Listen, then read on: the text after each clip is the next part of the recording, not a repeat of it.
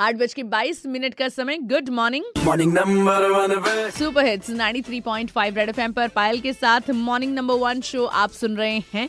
और ये वो टाइम है जब एक दूसरे की केयर और हेल्प करनी चाहिए हम लोगों को।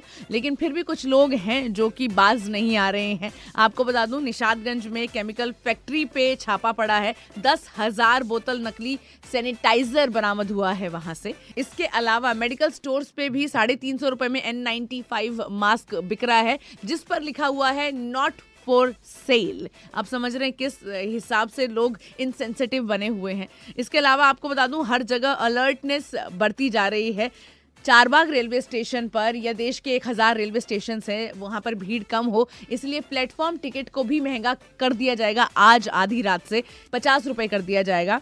पैसेंजर्स कम आ रहे हैं, इस वजह से 76 ट्रेन जो है, वो कैंसिल हो गई हैं। अफ़गानिस्तान, फिलीपींस और मलेशिया से जो भी पैसेंजर्स आ रहे हैं, उनके आने पर 31 मार्च तक रोक लगा दी गई है।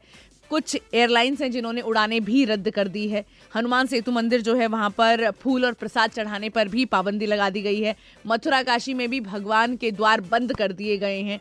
दुनिया भर में 50 से ज़्यादा इंस्टीट्यूट हैं, कंपनियाँ हैं, जो कि इसकी वैक्सीन बनाने में लगी हुई हैं, सब अपना अपना काम कर रहे हैं। प्लीज़, इस सिचुएशन में अपना ध्यान रखो बचाओ के काम करो और एक दूसरे की केयर करो ना। सुपर हिट्स 93.5 रेड एफएम बजाते रहो।